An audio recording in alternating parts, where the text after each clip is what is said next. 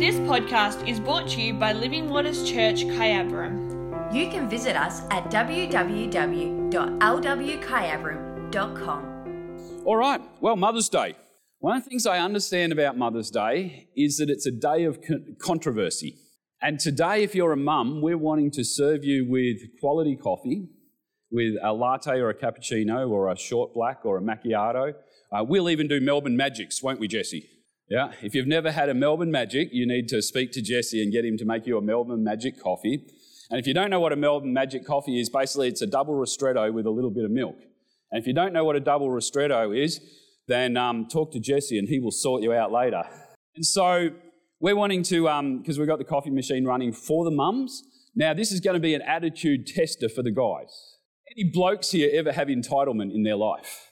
No, never, because we're Australian males. I've already got some kickback from this where blokes are going, well, why don't I get a real coffee? Why don't I get this? Well, you know what? Suck it up, princess, because we're going to serve the mums. And if I've offended you today, good, because you needed to be offended. All right. So before everyone leaves the church, or just the male ones, uh, we've also got a, a little gift for you at the end of the service as well, mums. Something that you can take home and munch on.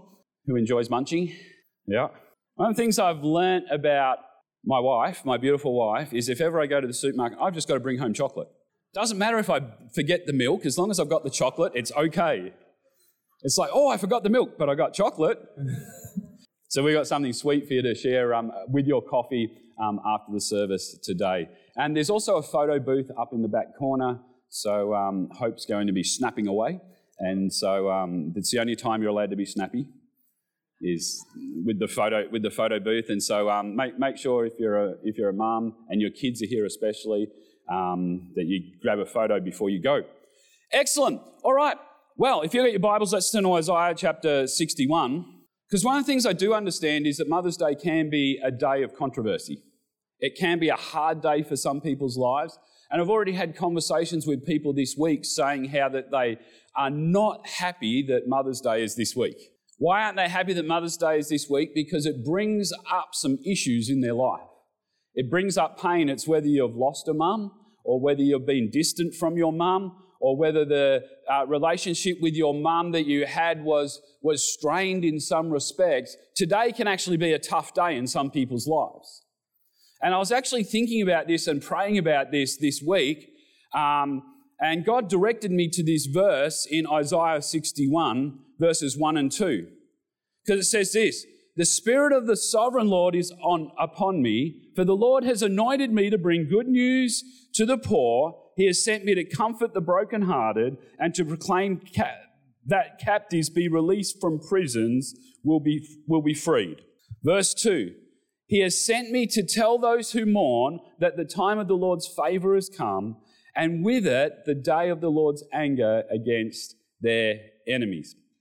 Now, I believe that this is a significant verse because this is the verse that Jesus read when he went back to his hometown and he went to the temple and he opened the scroll. And this scroll, the scroll of Isaiah, was handed to him, and he found these verses and he read these verses.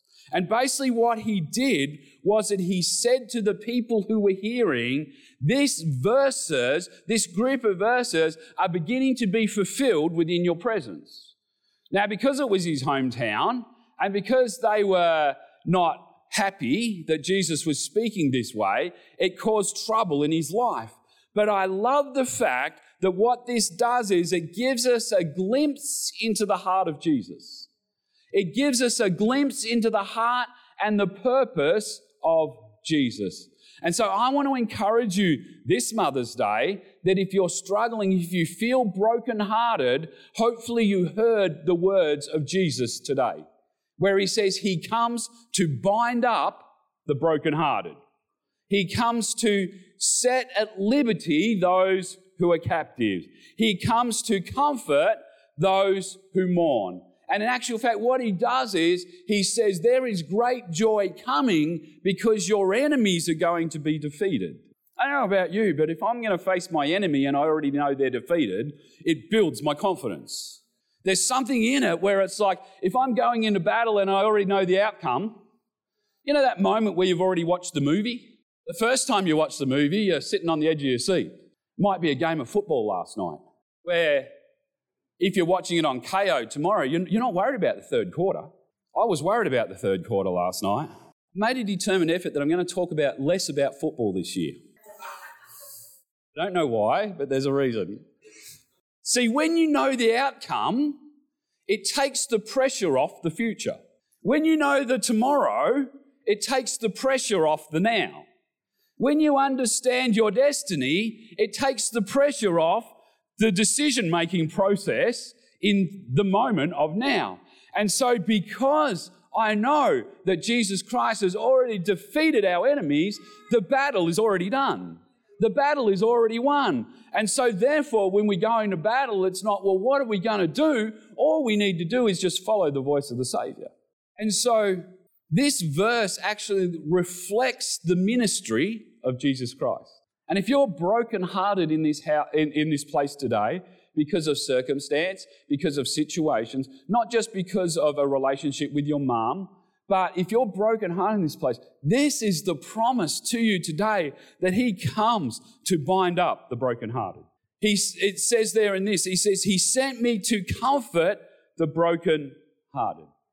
So if you feel brokenhearted this day, can you take comfort? I want to encourage you to be comforted by that because we understand that today will raise and will stir and will cause different emotions to come up in people's lives can I encourage you to rest on the everlasting arms of Jesus? So let's go to Philippians chapter 2. This last night at Saturday Night Live, I was saying how that being Mother's Day, it's like, what do you preach on? Do you preach about mums? Do you preach on what it means to be a good mum? And so these event days, I always go to God and go, well, what do you want me to speak on? What do you want me to preach on? And this year he directed me to this verse in Philippians chapter 2 verses 1 through to 5. And we're going to look at this this morning because God encourages us to have some attitudes in life. And as I was reading this this week, it was like the Holy Spirit was saying, you know what? That's a picture of your mum. That's a picture of motherhood. That's a picture of mums who love Jesus. And so, out of this this morning, we're going to pull some characteristics and some character traits, not just for mums, but for us as believers. Verse 1, it says, Is there any encouragement from, being, uh, from belonging to Christ? Any comfort from his love? Any fellowship together in the Spirit? Are your hearts tender and compassionate? Then make me truly happy by agreeing wholeheartedly with each other, loving one another, working together with one mind and purpose. Now, verses 3 onwards, is the verses that stood out to me this week when I was thinking about mums. Don't be selfish. Don't try and impress others. Be humble, thinking of other, uh, thinking of others better than yourself. Don't look out only for your own interests, but take an interest in others too. You must have the same attitude Jesus Christ had. Now, there's a number of characteristics or character traits there that I want to pull out. And I've been studying a book about how to preach, and it says to only have one point, but I've got four today, so I've broken the rules already. Number one, if you're taking notes, is don't be selfish.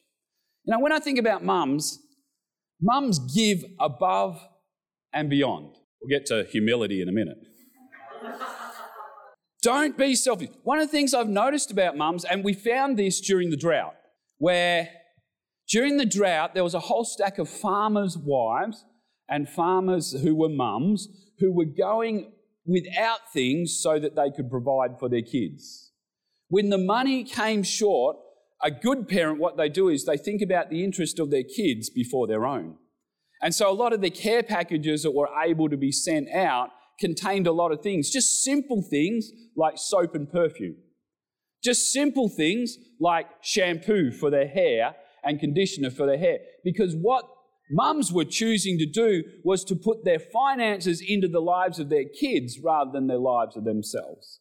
And I think that the true heart of a mum is one that is not selfish. See, love is not selfish. When we love, we choose to put the person that we're loving above even our own needs in that moment. And in 1 Corinthians chapter 13, verse 5, Let's turn there. I'm going to lose my jacket because our heaters are working. Isn't it good to have new heaters? In winter, I used to have to come down at 6:30 in the morning to turn our heaters on, just to warm up the place. I get to sleep in now. We've got new heaters, and I get to get here 20 minutes before, and the place is warm. So I'm appreciating the sleeping on a Sunday. So 1 Corinthians chapter 13, verse 5, it talks about love, and it says this: love is not um, not rude nor does it demand its own way. It is not irritable and it keeps no records of wrong. In the, that was in the New Living Translation.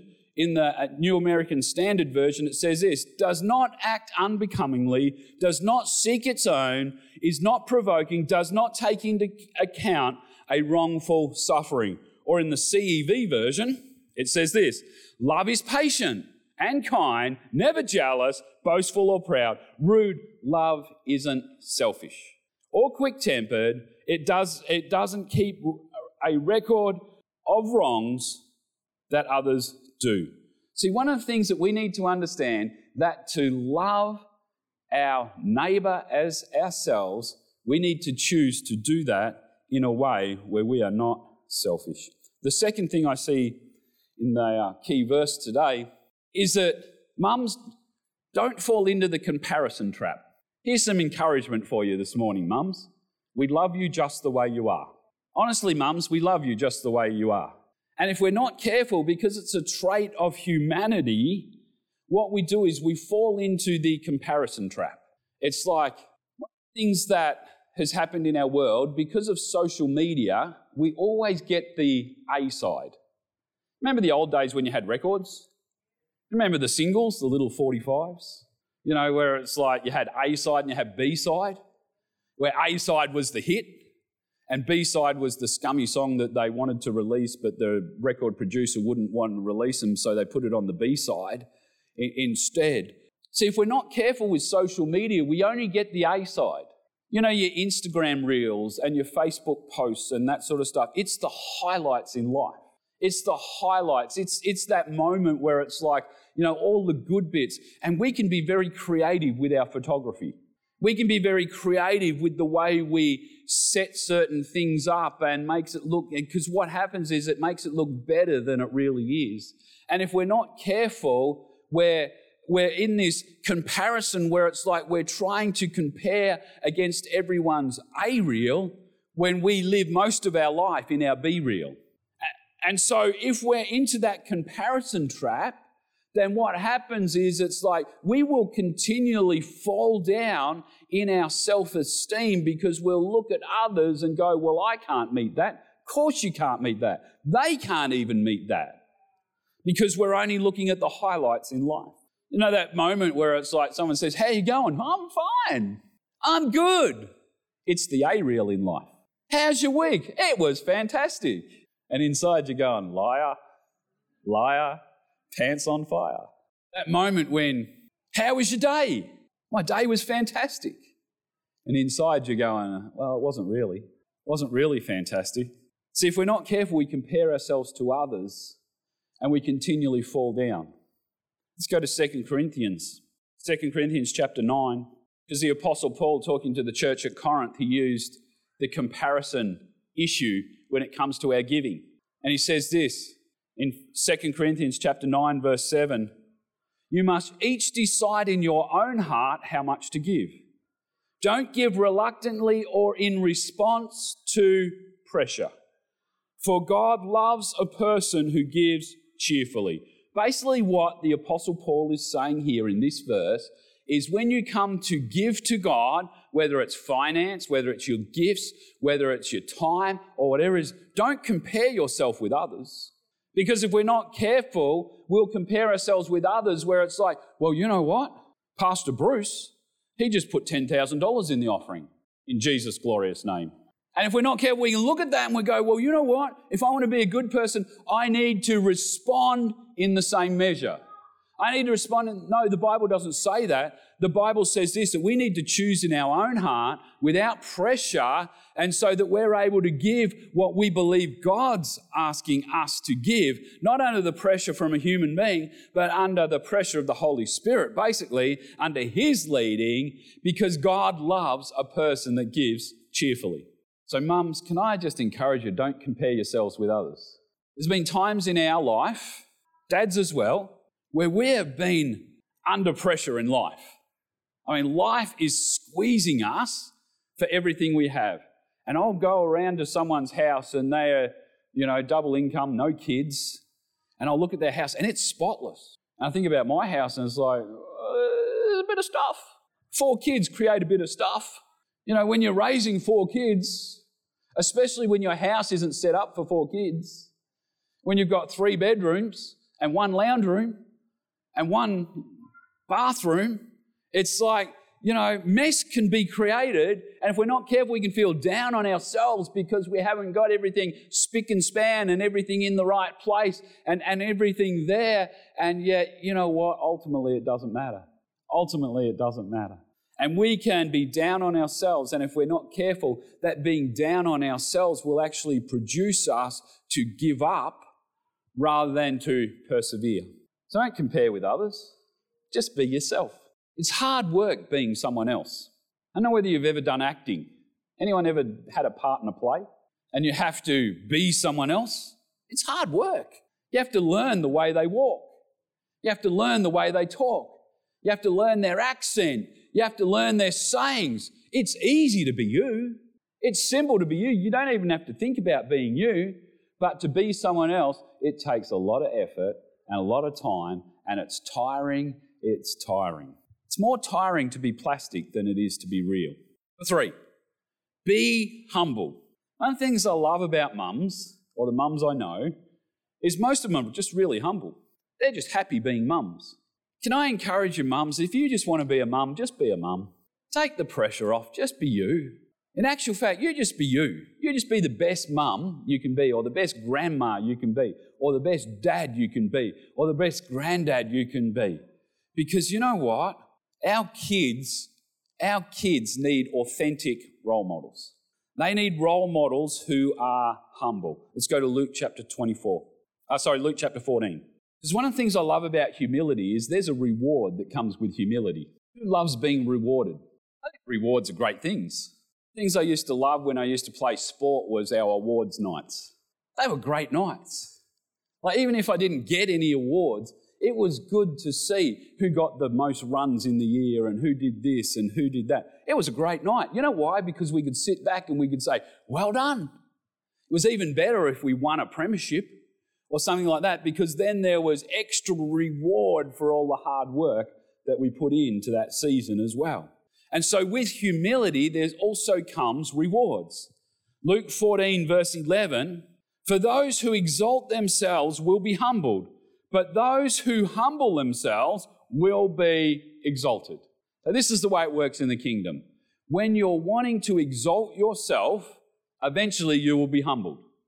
But when you live in humility, there is a day where you'll be exalted. You think about the life of Joseph. And we don't have time to go through the life of Joseph because it spans a lot of chapters.